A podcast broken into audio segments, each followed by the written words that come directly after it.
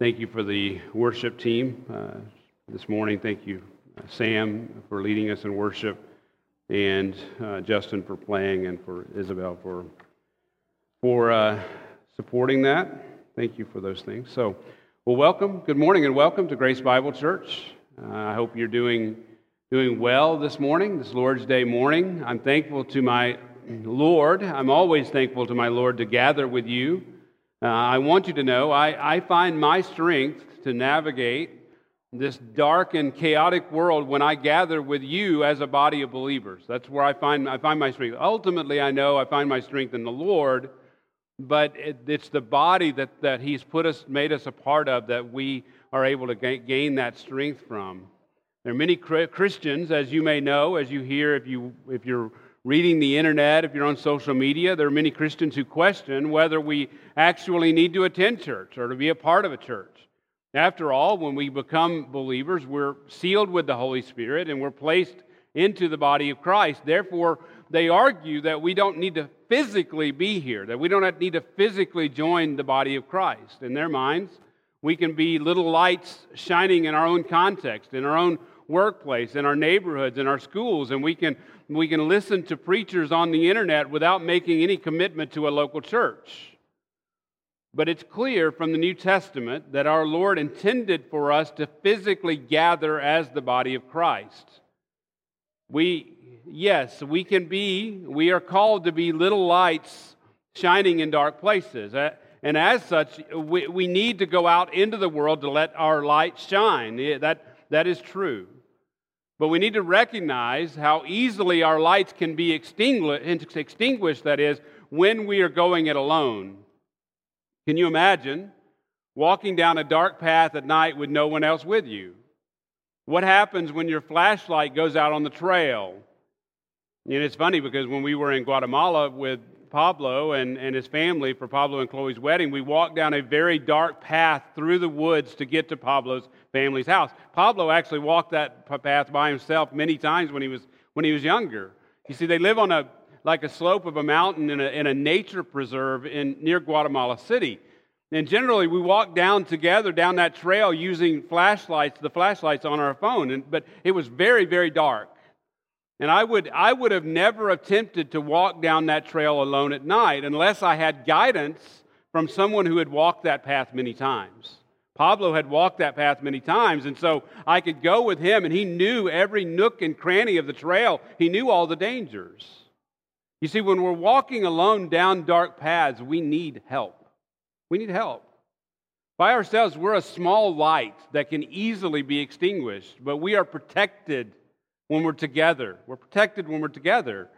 We possess our own lights, yes, lights that reflect the beauty of our Lord, yet we need to help one another along these dark pathways of life. We need to recognize that we live in a dark world and we live in a, a dark city here in Gainesville, in, in this dark world.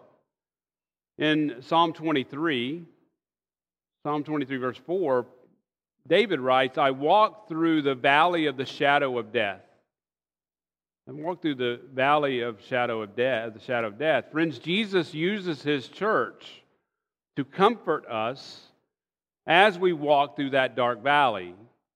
I often I often pray Paul's words. I didn't today, but I often do in 2 Corinthians chapter 1 where he says that God is the father of mercies and all comfort. He says in, in 2 Corinthians 1 4, he says, He comforts us in all our affliction so that we will be able to comfort those who are in any affliction with the comfort with which we ourselves are comforted by God. Now that's a that's a mouthful. But do you get the picture here? That we are comforted, but we are comforted in such a way uh, through the work of the Holy Spirit so that we might use that same comfort to comfort one another. I love his words of encouragement in 2 Corinthians 1 5. For just as the sufferings of Christ abound to us, so also our comfort abounds through Christ. Just a beautiful picture of the body of Christ and how the body of Christ works together. When we let our, when we let our light shine in this dark world, the sufferings of Christ will abound to us. Do you get that? When you let your light shine in this dark world, you will suffer the sufferings of Christ. They will abound to us. We will be persecuted. We will suffer like our Lord suffered. This is a difficult world that we live in. But when we stand together, we can boldly shine the light of the gospel in a dark world. We can be confident that the Lord's rod and staff will comfort us. And when we receive his comfort, our lights will shine in an even greater way. Now, last week we began to study, as you know, uh, Matthew 5 13 through 16. As we started, I gave you a few questions to consider, and I want to repeat those questions as we continue in this section today. These are questions I want you to ponder. Do people suspect or even know that you are a Christian even when you don't say anything? In the world, when you're living, when you're at work, or when you're in school, do they know that you're a Christian or suspect that you're a Christian even when you don't say anything? When people see your actions and attitudes, do they see Christ or do they see something else? When they hear your speech, do they recognize Christ? Do they recognize something different about your speech or do they hear the world? Do you make the world a better around you a better place by proclaiming the gospel and by manifesting God's goodness to the world? And lastly, are you willing to preach the good news of Jesus even when it's not popular? Even when the world is against you? So with that, let me read the text for this morning, Matthew 5, 13 through 16, and let's get started. Matthew 5, starting in verse 13. Jesus tells his disciples, You are the salt of the earth. But if the salt has become tasteless, how will it be made salty again? It is no longer good for anything except to be thrown out, to be trampled underfoot by men. You are the light of the world. A city set on a hill cannot be hidden, nor does anyone light a lamp and put it under a basket, but on the lampstand, and it gives light to all who are in the house. Let your light shine before men in such a way that they may see your good works and glorify your Father who is in heaven. Heavenly Father, we pray this morning for your guidance. We pray asking that for the Holy Spirit to help us understand and apply your word Father, we pray this morning that you would be glorified in Christ's name. Amen. At 10 o'clock in the morning on May 19th, 1780, folks along the eastern seaboard noticed a strange haze spreading across the sky. Then a thick darkness settled on the eastern part of the United States. By noon that day, schools were dismissed, candles were lit, Torches were set in the streets. Birds even went to roost. By one o'clock in the afternoon, fear had turned into panic as the premature nightfall continued. Thousands crowded into churches to hear ministers expound on the day of judgment. It is thought that the primary cause of the darkness was actually a combination of smoke from forest fires, a thick cloud of fog, and a cloud cover. The darkness was so complete that candles were required from noon throughout the next day. The cloud did not disperse until the middle of the next night. It has been shown that the smoke actually came from a great forest fire in, in Ontario, Canada. In the words of revolutionary soldier Joseph Plumb Martin, he says this I know that it was very dark where I was then in New Jersey, so much so that the fowls went to their roost, the cocks crowed, the whippoorwills sung their usual serenade. The people had to light candles in their houses to enable them to see to carry on their usual business. The night was uncommonly dark as the day was. Now, during this darkness, during this time in Hartford, Connecticut, both houses of the legislature were meeting. But one of them quickly dismissed since its members thought the world would end at any moment. The other body continued, although they were greatly distressed. One man finally made a motion to disband since the day of reckoning was thought to have come. Immediately, a man named Mr. Davenport, a Christian, objected. Here's what he said Mr. Speaker, this is either the day of judgment or it is not. If it is not, then there's no need for adjourning. If it is, I desire to be found doing my work. I move that candles be brought in and that we proceed to business. End quotes. Now, after Mr. Davenport's comments, the meeting went on. Now, there's much to say about this incredible occurrence, but for our purposes, I want to focus on Mr. Davenport's response. He said, If it's judgment, I want to be found doing my work. In other words, as a Christian, he had nothing to fear. And he wanted to keep his light shining for all to see. He gives us a great example to live in our own dark days, does he not? We don't have a physical cloud of darkness hanging over us today, but it cannot be denied that our world is increasingly yielding to the darkness around us. Even the darkness knows it's winning. Today, more than ever, we need to take Mr. Davenport's advice. We need to light our candles against this current darkness. We need to trust that they will shine brighter than ever because the, the light shines brighter than ever against the darkness, does it not? And we need to be faithfully doing our work as representatives to, of, of the King. In our text today, in Matthew 5 14 through, through 16, King Jesus gives his representatives on earth, that would be 5, 5 13 through 16, King Jesus gives his representatives on earth, present and future, two critical expectations. As disciples, your king, your king, King Jesus, expects you, now we saw this last week, to be a preserving agent in the world. Jesus proclaims you are the salt of the earth, and he expects you to be salty. Now, today we're going to see that you are to have an illuminating presence to the world. And Jesus proclaims, You, you, his disciples, are the light of the world. And he expects you to let your light shine. Now, let's quickly review the king's first expectation of his representatives. By the way, you and I are his representatives on earth if we're true believers. So, the first expectation that we saw last week was he expects you to be a preserving agent in the world. Now, last week, we started to study this first expectation by reviewing the first, the first four chapters of Matthew and up to the point that we are in Matthew chapter 5. Now, in those chapters, we saw example after example of men and women who God had called to be the salt of the earth. We saw men like Abraham, we saw men like David, and we saw women like Rahab and we saw uh, Ruth, and, and we, we saw kings and we saw commoners. We saw the normal and we saw the quirky, John the Baptist being the quirky. But they were all the salt of the earth. And as such, God calls all his people, his representatives, he calls you and I, every one of us, if we are his true disciples, he calls us to be the salt of the earth in, in Matthew 5:13, he says just that. You are the salt of the earth. You are the salt of the earth. Last week we explored some of the general uses and functions of salt.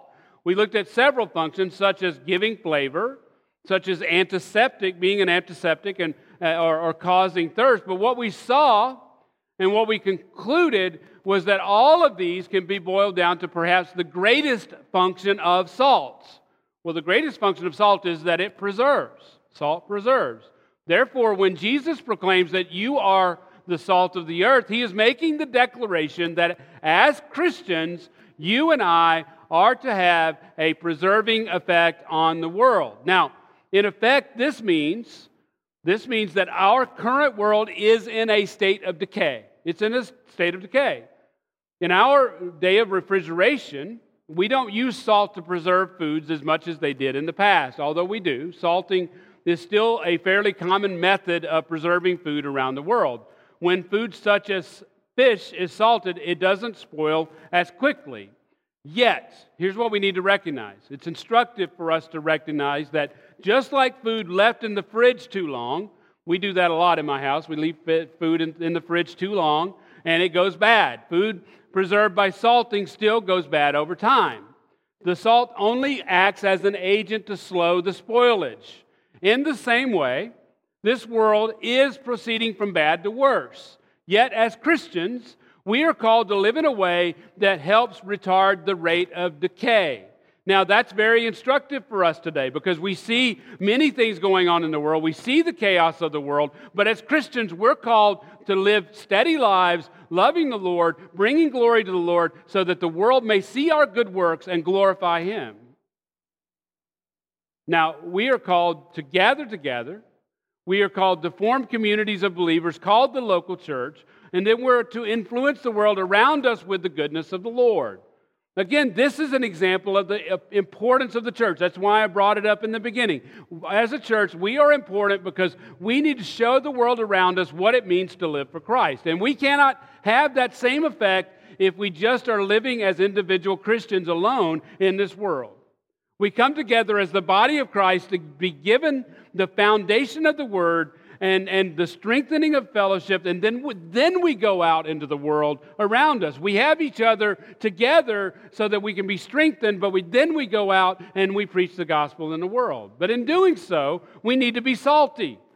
Our Lord, your Lord, the Lord Jesus, expects you to be salty. He expects you to be salty as his representatives. For example, we live in Gainesville in the shadow of the University of Florida, do we not?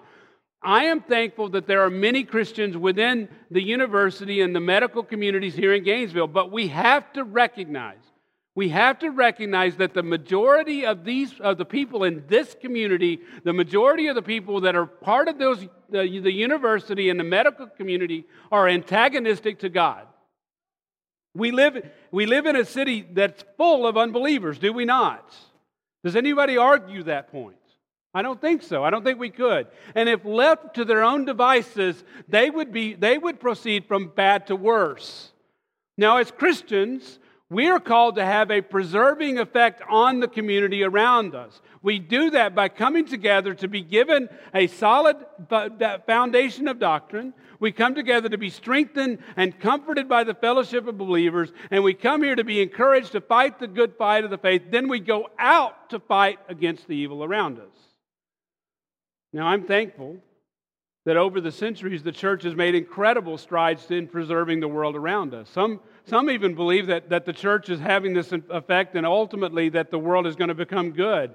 Uh, I, I, don't, I don't prescribe to that. I prescribe to what the Bible says, which is the wor- world is, is proceeding from bad to worse. But even in, in doing so, we are called to be a part of the culture. We are part to be, called to be a part of preserving the culture.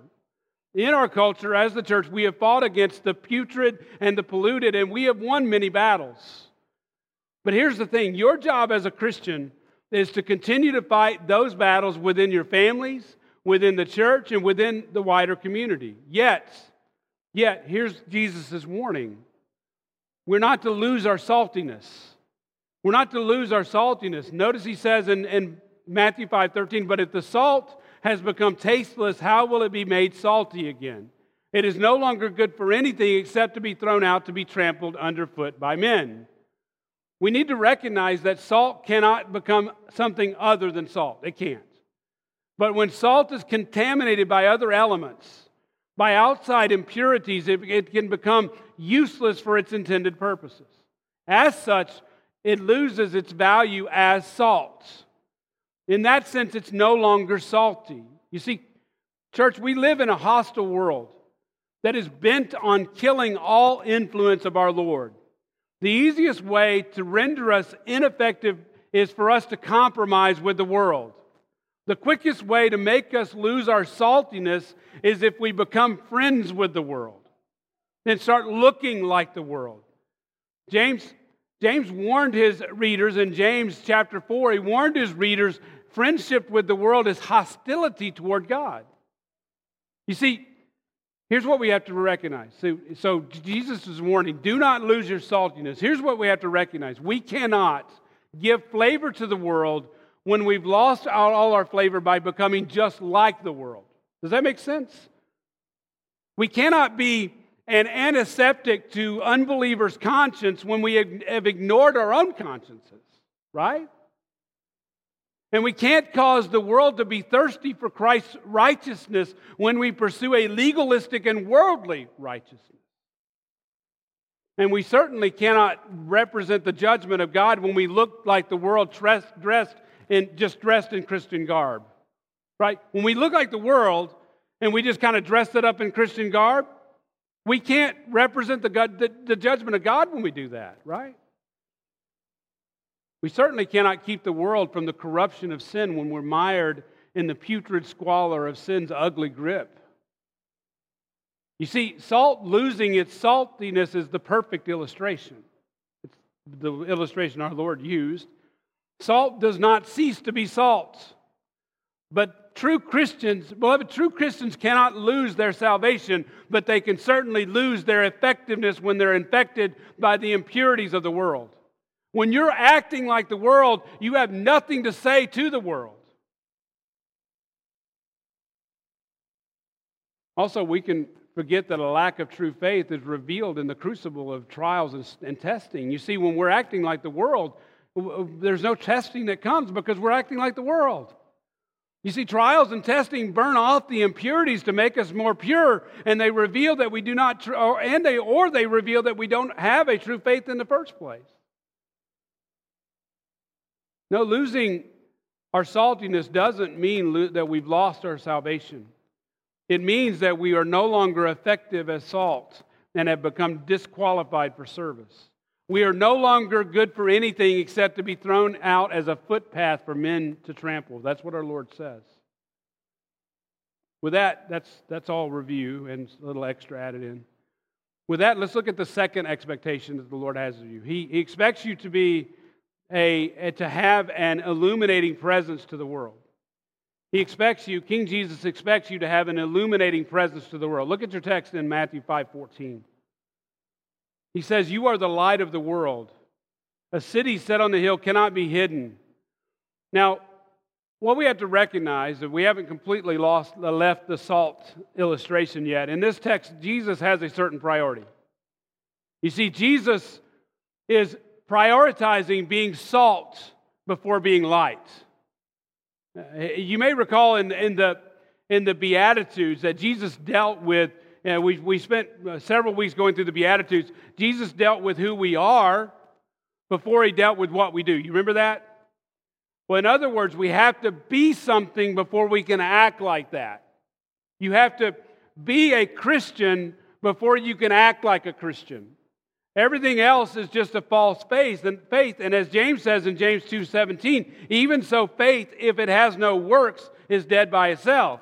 You see, the being the being, true faith, salt, always precedes the doing. Light, right? Which is what salt and light.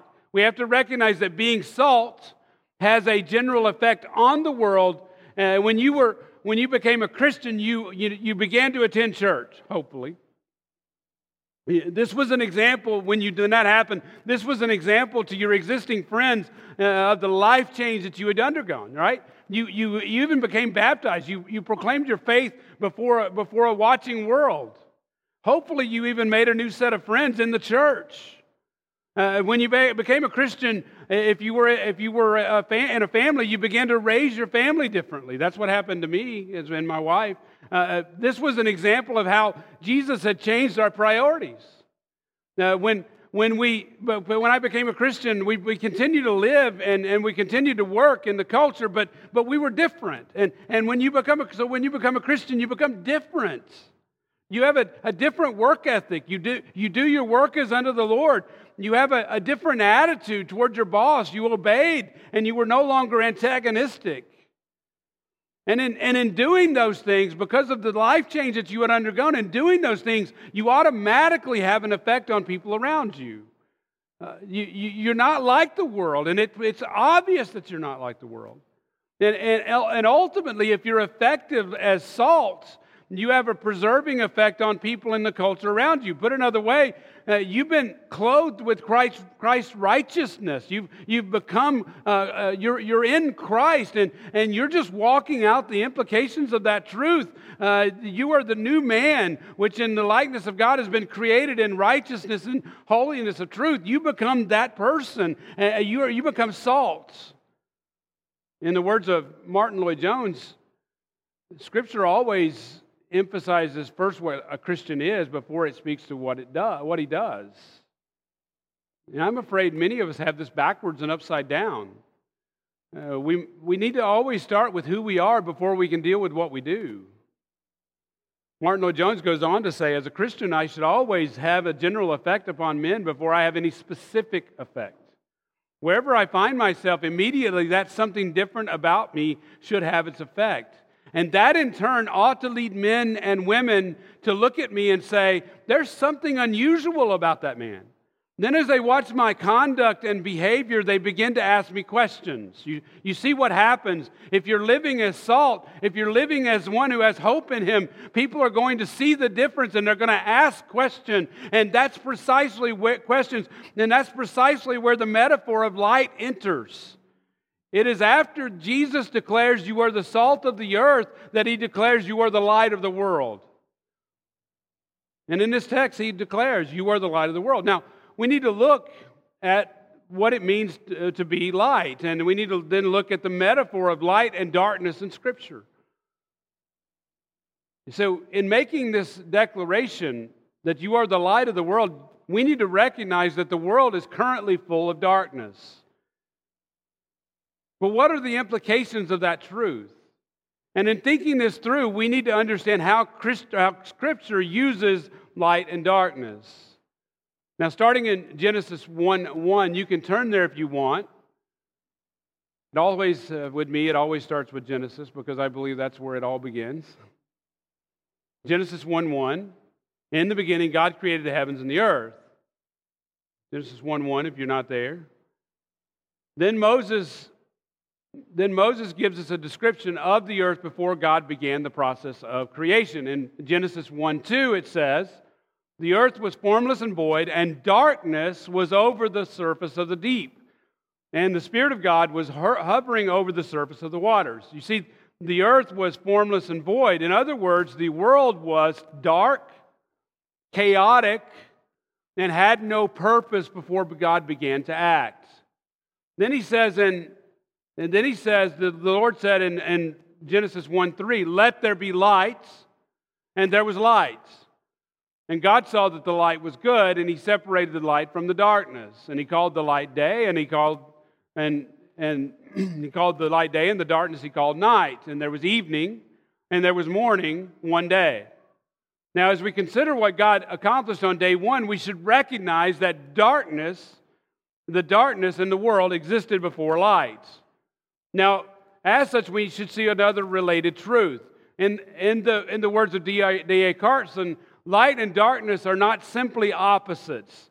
Darkness is nothing other than the absence of light.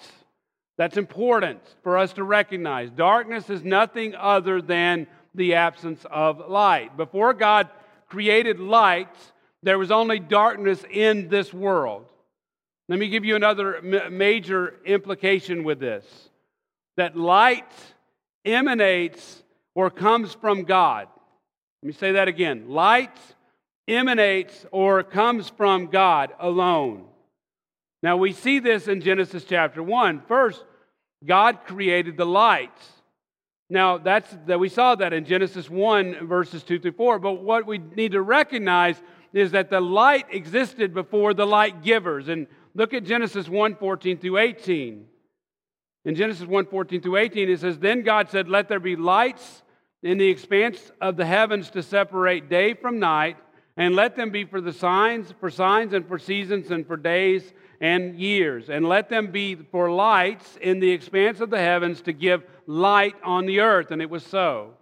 So God made the two great lights, the greater light to rule the day, and the lesser light to rule the night, and also the stars. And God placed them in the expanse of the heavens to give light on the earth and to rule the day and the night and to separate the light from the darkness. And God saw that it was good. Now, Here's what happens.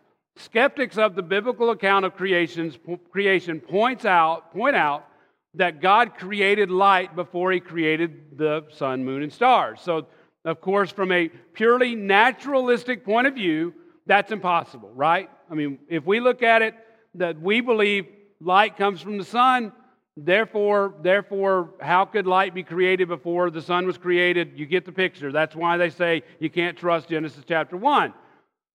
But I think that this makes a great point that light ultimately comes from God, not from the sun. That's a secondary light source. The sun, moon, and stars are secondary light sources. They find their energy, they find their source in God Himself.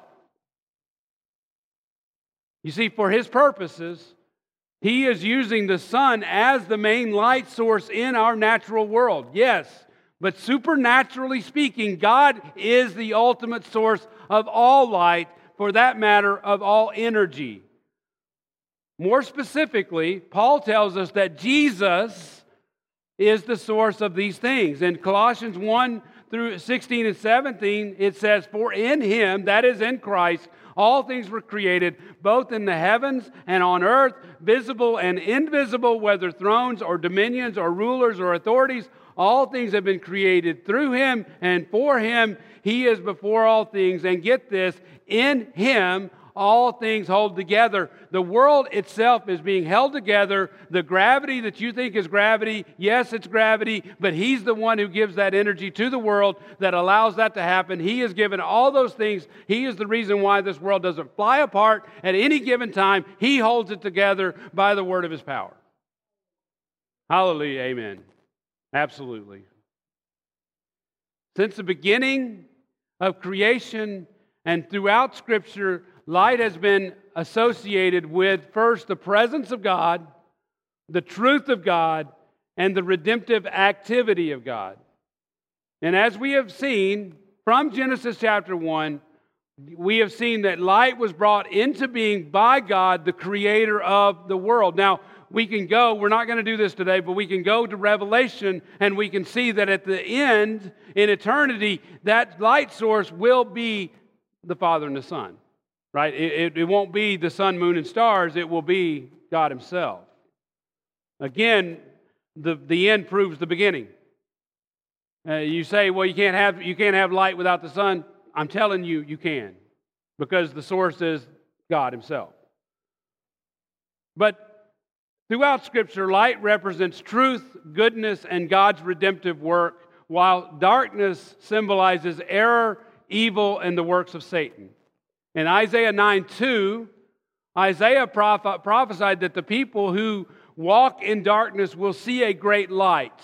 And those who live in the land of the shadow of death, the light will shine on them. Matthew, in Matthew chapter 4, verses 14 through 16, Matthew quotes this verse to show that Jesus' Galilean ministry, including the Sermon on the Mount in Matthew 5 through 7, fulfilled Isaiah's prophecy. It fulfills the fact that they will see a great light and the light will shine on them. So Jesus, in effect, was preaching in a dark place, proclaiming the light of the gospel to a people sitting in darkness. And in doing so, he is proclaiming to them that they are the light of the world. But here's what's amazing putting all this together. Here's what's amazing Jesus himself is the source of that light.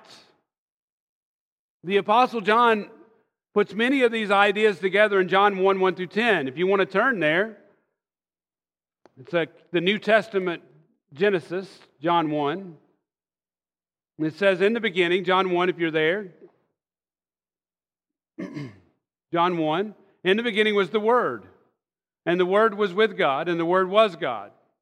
That in the beginning same wording that, that is used in the Old Testament, Genesis, Genesis chapter 1. He was in the beginning.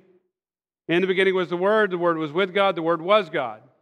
He was in the beginning with God. Of course, he's talking about the second person of the Trinity. He's talking about the Lord Jesus Christ. And it says, All things came into being through him, and apart from him, nothing came into being that has come into being.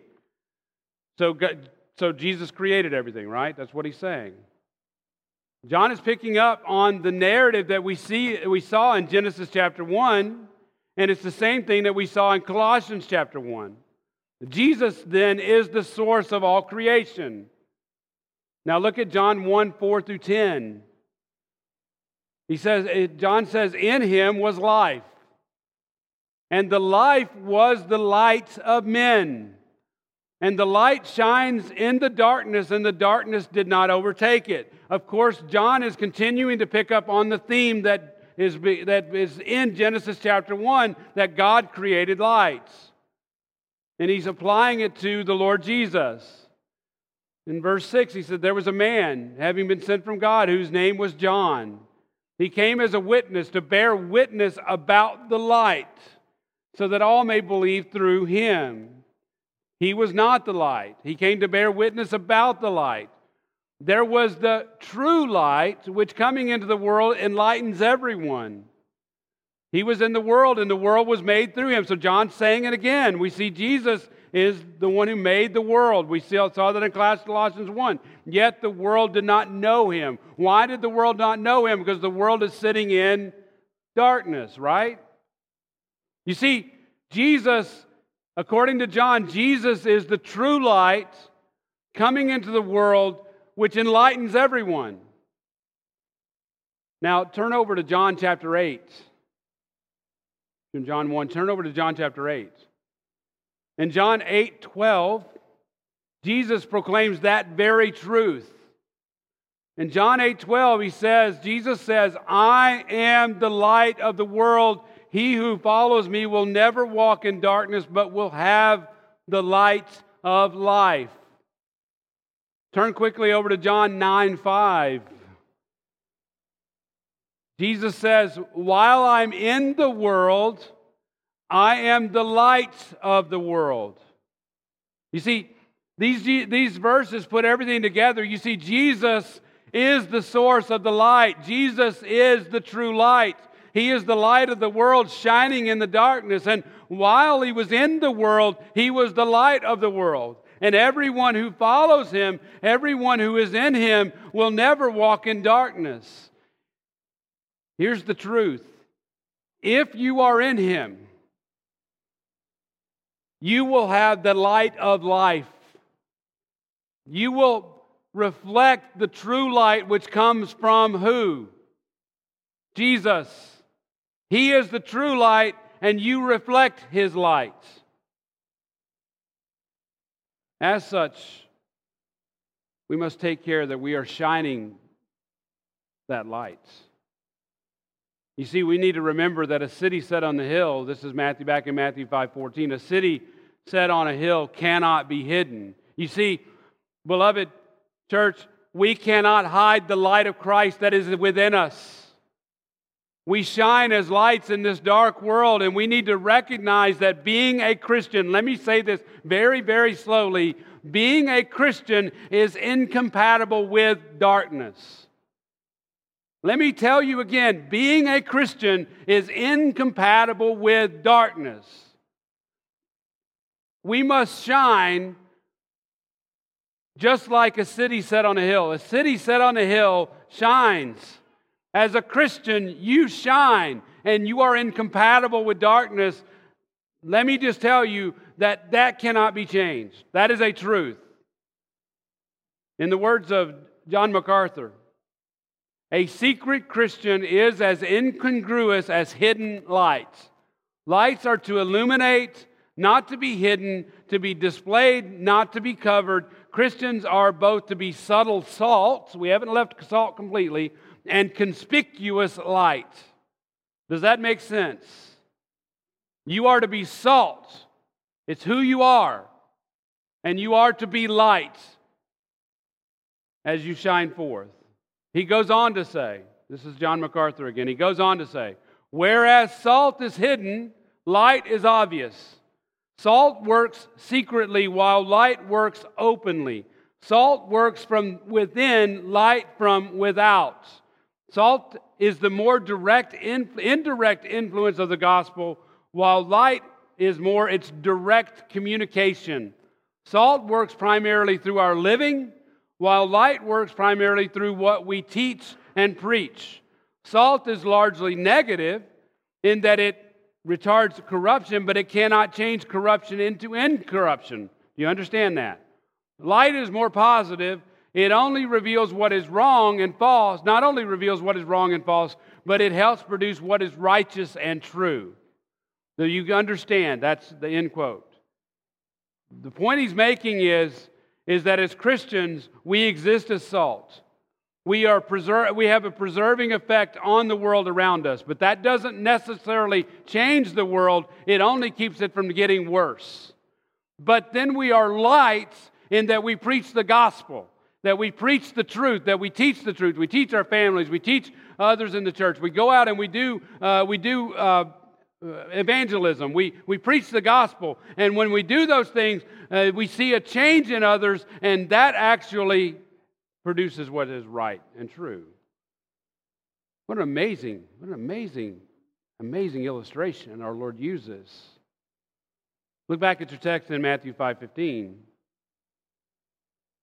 Nor does anyone light a lamp and put it under a basket, but on a lampstand and gives and it gives light to all who are in the house. As Christians, we bring light into this dark world. And in doing so, we expose the darkness. We show the things that thrive in the darkness. And, and we, we're not to shrink back from that. In John 3 19 to 21, Jesus told Nicodemus, and this is the judgment that the light has come into the world. Well, he's speaking of himself, right? But he's also speaking of us because we reflect his light, right? So, in, this is judgment. The light has come into the world, and men loved the darkness rather than the light, for their deeds were evil.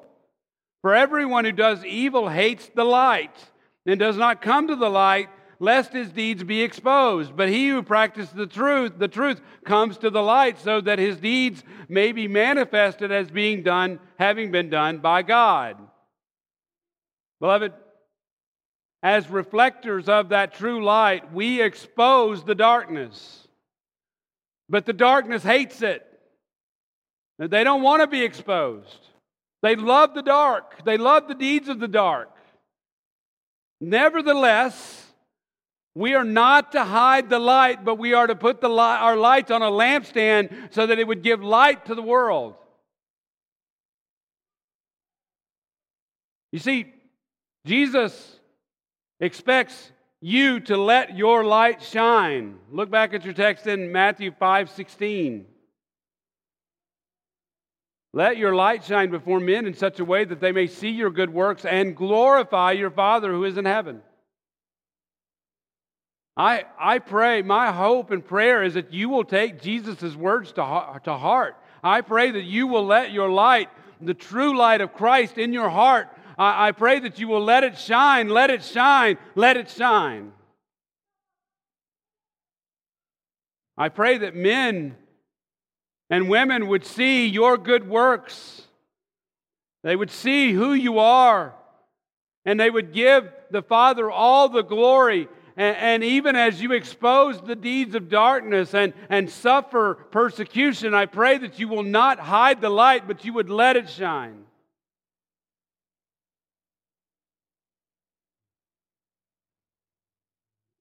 Just a, a side note the, the word translated good describes the quality of your works. You see, the works that we do in Christ are beautiful in appearance. You see, to those who are seeking the truth, they are attractive. The, the, letting our uh, light shine before men shows what Christ has accomplished in us. And when they see those good works wrought in us by Christ, they see Christ in us. They see uh, it is Jesus' light that they're seeing, and, and, we, can, we can dampen that, uh, or we can let all to see. It is our choice to, to hide it or let it shine. No, we let it shine not because we, we want the glory, we let it shine because He gets the glory and He gets the praise. You see, glorifying God with our lives is our greatest calling. We live the way we do so that others will come to glorify God. See how that salt and, and light works together? We are who we are because of who, what Christ has made us to be. But then we shine our light so that others would come to glorify Him. But we remember that the darkness hates the light, so that they will, they, they, they will persecute those who shine their light. But that's okay because it's God who comes alongside and comforts us. What an amazing word of God, the word that we have, the truth. So Jesus warns don't extinguish your lights. And you might be asking, how do I extinguish my light? You said it's in me, right? It's there. Well, gen- gen- generally, fear causes us to hide the lights. You see, we have a fear of offending people. We have a, a fear of being seen out as out of step with the world, so, so we hide that light. But Jesus says, let it shine forth. Some of us may even have indifference or lack of love. Yet, when we hide this light that we have, we're demonstrating that we're unfaithful to the Lord. Don't extinguish that light. Now, understanding that we all shine differently. I love the words of Joni Eareckson Tada. She says, Some Christians are like candles. They glow in the warmth that draw in, with a warmth that draws people to them. Then again, you have a have the flashlight sort of believers who seem to, to look right through right through you. Christians with the gift of teaching remind me of reliable, steady light bulbs, dispelling darkness and showing things for what they truly are. Then there are the laser types, cutting right through the tomfoolery and getting things done. Searchlight people have a way of leading people or leading others out of the darkness and guiding and directing them back to safety. But here's the point let your light shine. That is what Jesus wants us to do. Let the light that is within us, the light that God that He has put in us, shine forth for all to see. Now, as we conclude this section on light, salt and lights, I just want to speak to you personally. I'm, I'm saddened when I hear people say that Grace Bible Church is doing nothing or very little in the world around us. Here's the charge. I'm sure you've heard it. We come together on Sunday, maybe a little during the week, but we don't do anything else. There's no fellowship outside the gathering. The church is not impacting the community around us. In other words, the charge is we're not being salt and light to the, to the world around us. Here's what I tell people who say those things You are the church. You are the church. You are to be the salt and the light. If you want to turn quickly to Ephesians chapter 4, I want to, I want to show you something real quick. In Ephesians 4 11 and 12, Paul writes, He gave some as, he himself gave some as apostles and some as prophets and some as evangelists and some as pastors and teachers for the equipping of the saints for the work of the service to the building up the body of the body of Christ. Put simply, what Paul is saying is, is he gave the teaching, preaching, prophetic and evangelistic gifts to the body of Christ to equip the saints for the work of the service to the building up of the body. We come together, this is the point, we come together for the purpose of those gifts being used, for the ultimate purpose of being built up as the body, together, unified. We gather so that we can become strong in Christ. You might say we, be- we gather to become better at being salt. We gather to become better at being salt. Now turn back to Ephesians 1. In Ephesians 1, Paul prayed that the church at Ephesus, with their eyes being enlightened, will, that they would know what is the hope of his calling, what are the riches of the glory of his inheritance in the saints now, what you've got to understand is that the church at Ephesus was struggling, struggling inwardly. You see, they understood doctrine. They, they, had a, they had a solid foundation of doctrine, but they were not grasping the full power, the full impact of what Christ was doing through them. I'm, I'm here to tell you that I think that they were in a, same, a similar position as uh, that, that, they are, that we are in a similar position as the church at Ephesus. Here's what I would tell you I don't believe that we fully grasp God's power here at Grace Bible Church. I don't believe we fully understand what God wants to accomplish through us. Now, I want you to, I want you to know, I'm not pointing a finger at you. I'm preaching to myself as well. But here's what I want you to see. Look at Ephesians 1:19. Paul in this verse literally stacks his terms trying to describe the power of God. He says this, and so remember earlier in 118 he says that they would know what is the hope of his calling, what are the riches of the glory of his inheritance in the saints. Then he goes on to say, and what is the surpassing greatness of his power toward us who believe, according to the working of the might of his strength. You see, here's what's amazing. What Paul is saying is, is that you cannot imagine how powerful the God that, that the who, how powerful God is, the God you serve. And he wants them to see that. I want you to see that. Then in verse 20, Paul proclaims that it is that same power the power of God, which He worked in Christ by raising Him from the dead and seating Him at His right hand in the heavenly places, far above all rule and authority and power and dominion and every name that is named, not only in this age, but also in the age to come. Here's the point. Have you ever, have you ever seen a powerful nation, how powerful they are? Christ is more powerful. Christ is above that. Have you ever seen a powerful group of people? Christ is above that. Christ is above everything you could ever imagine because he's above everything all rule, all authority, all power, all dominion. He's above every name that is named, not only in this age, but in the age to come, he's above it. You see, God demonstrated his unstoppable and unlimited power by raising Christ from the dead, by defeating death, by raising him to death, and seating him in the heavenly places. And he made clear the surpassing great, greatness of his power by seating his son far above all earthly and all heavenly powers. Here's amazing. Here's what's amazing. This power is the same power that we possess as the body of Christ. Does that shock you? Does that shock you when I say that? Well, I didn't say it. Paul did. Look back at your text. In verse 22, and he put all things in subjection under his feet and he gave him his head over all things to the church. Look at verse 23. Which is his body, the church, which is his body, the fullness of him who fills all in all. Here's the point.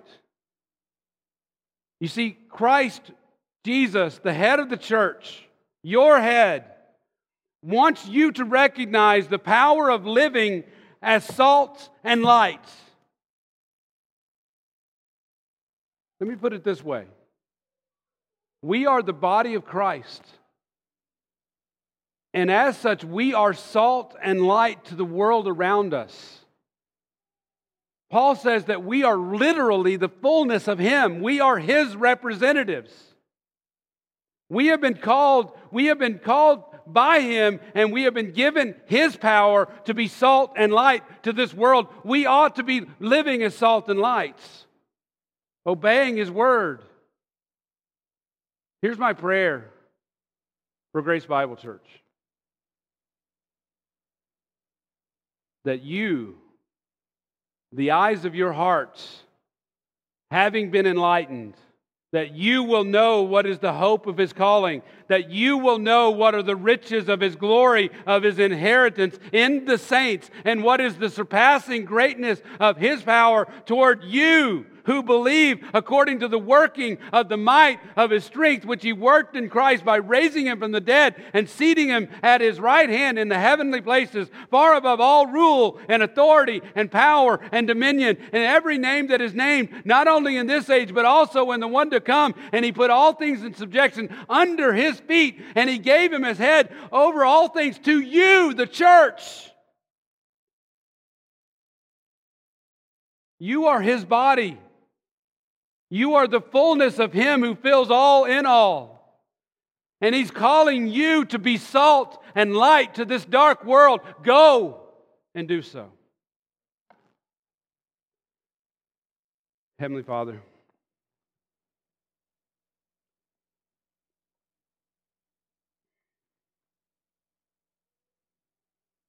May you get all the glory in the church and throughout this world. May we be the salt of the earth. May we be the light of the world, reflecting the light of our Lord Jesus, preaching the gospel to those who need to hear. Father, I pray that we would recognize the power of the gospel and the power of living righteously before you. In Christ's name, amen.